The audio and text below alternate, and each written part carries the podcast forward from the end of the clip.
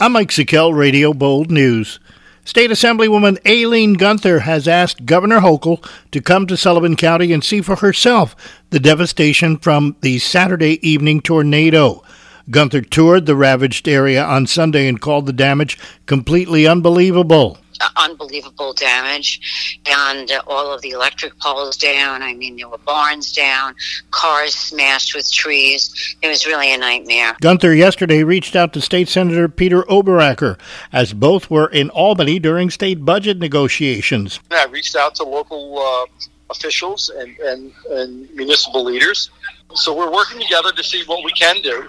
Uh, I'm working on the Senate side, and uh, she has reached out to the governor and you know, being in the majority, um, that carries a lot of um, a lot of weight. In budget news, lawmakers passed another state budget extender through Friday.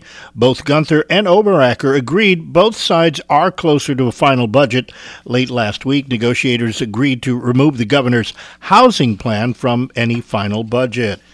Meteorologists from the National Weather Service in Binghamton inspected damage from last Saturday evening's tornado and revealed several details.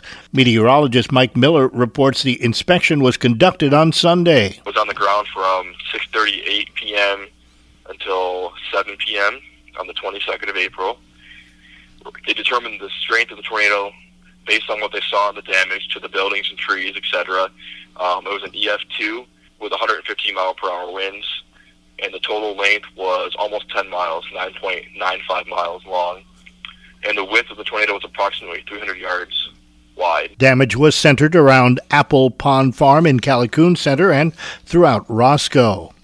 And today's edition of the Sullivan County Democrat was delayed due to a Sunday night fire at the North Jersey Media Group, printers of the Democrat. Fred Stabbert, president of Catskill Delaware Publications and publisher of the Sullivan County Democrat, explains a number of regional publications have been affected. This press prints 24 dailies out of New Jersey and the Hudson Valley along with probably another two dozen or three dozen community newspapers, and we've all had to be delayed uh, in our printing schedule.